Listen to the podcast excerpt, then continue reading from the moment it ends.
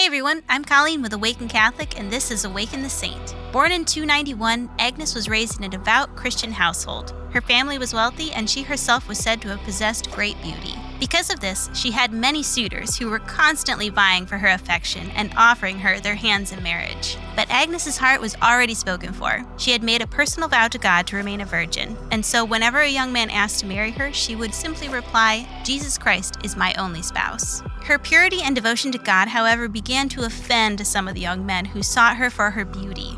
One such young man was the governor's son. He became so angry when she refused him, even after he offered her lavish gifts and promises of grandeur, that he accused her of Christianity before his father, the governor. His father offered her more rich gifts if she would just deny her faith in God, but she heartily refused because her heavenly spouse was more resplendent than anything the governor could offer her. In an effort to change her mind, he had her put in chains, but her face only shone more brightly with joy. So, as punishment, he had her dragged naked through the streets and then sent to a brothel. One legend states that as she prayed, her hair spontaneously grew so long that it covered her entire body, and when she was placed into the brothel, an angel struck blind any man who attempted to touch her. Another legend tells us that the son of the prefect was struck dead for attempting to take advantage of her, but she prayed over him and he was revived. This event resulted in her release, and the prefect recused himself from presiding over her case. Another leader stepped in and pronounced the death sentence over her. The people of Rome thought it was a crime for someone so beautiful to die, and they tried to convince her to save herself. But she paid no attention to their pleas. Instead, she responded by saying, I would only offend my spouse if I were to try to please you. He chose me first, and he shall have me. Taken to the stadium, she was bound to the stake,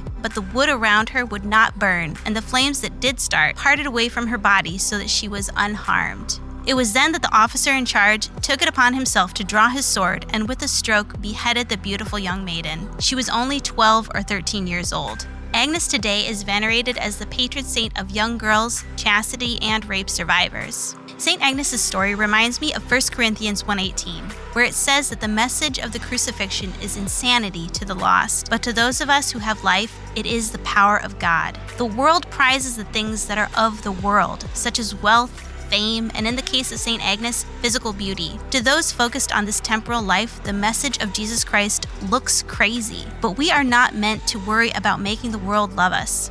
If our focus is truly on the things of heaven, then we should have the mindset of St. Agnes, who was more concerned with offending God than with offending men. St. Agnes, pray for us. Thank you for tuning in to Awaken the Saint. Awaken the Saint is a three minute daily show that unpacks the lives of the saints with practical messages for everyday life.